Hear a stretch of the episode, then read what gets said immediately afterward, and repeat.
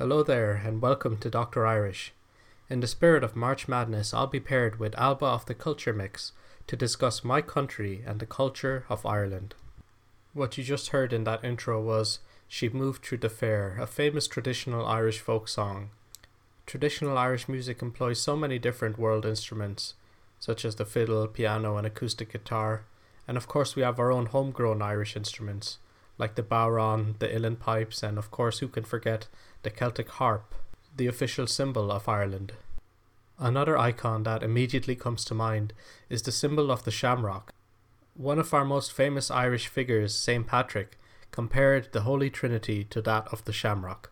St. Patrick is, of course, linked to the most famous Irish day of celebration on the 17th of March every year.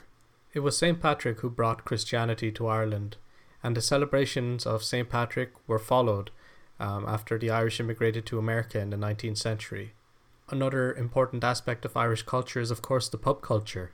Pubs were and still are places where family, friends can get together and catch up on each other's lives. I hope you enjoyed this very brief introduction to Irish culture.